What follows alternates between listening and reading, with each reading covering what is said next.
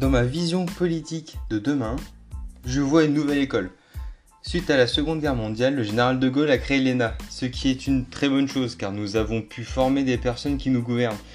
C'est une avancée fondamentale à l'époque car nous étions auparavant menés par des personnes dites bien nées, évoluant dans la même sphère et provenant de la même classe sociale.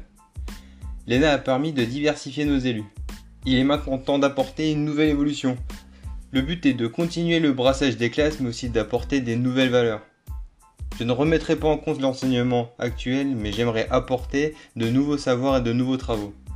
Nos futurs dirigeants doivent savoir ce que le peuple traverse chaque jour, les difficultés rencontrées et les conséquences des politiques menées jusqu'alors. Le but est de faire prendre conscience de l'impact qu'ont eu les décisions du passé afin de comprendre les impacts des décisions du futur. En ce sens, il me paraît fondamental que nos étudiants soient tous bénévoles dans une association reconnue d'utilité publique réalisant des travaux de service civique et en partant en stage dans les administrations de pays étrangers, un stage en Europe et un en dehors. L'important est de comprendre le monde qui nous entoure, comment les gens vivent, quelles sont leurs attentes. Dans le meilleur des cas, nous verrons fleurir de nouvelles politiques plus tournées vers la qualité de vie plutôt que sur le rendement. Si nos dirigeants gagnent en ouverture d'esprit, notre peuple doit aussi être doté de ces mêmes vertus pour accueillir cette façon de penser.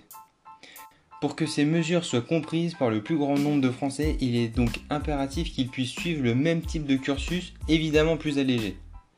Donc je pense que chaque détenteur du bac doit avoir réalisé une mission de service civique et avoir fait un échange avec un autre étudiant dans le monde d'une semaine minimum. Savoir vivre ensemble, ça s'apprend et ça nous apportera que des choses très positives.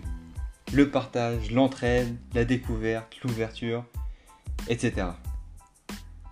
Merci infiniment de m'avoir écouté. Gardez l'esprit libre, ouvert et à la semaine prochaine.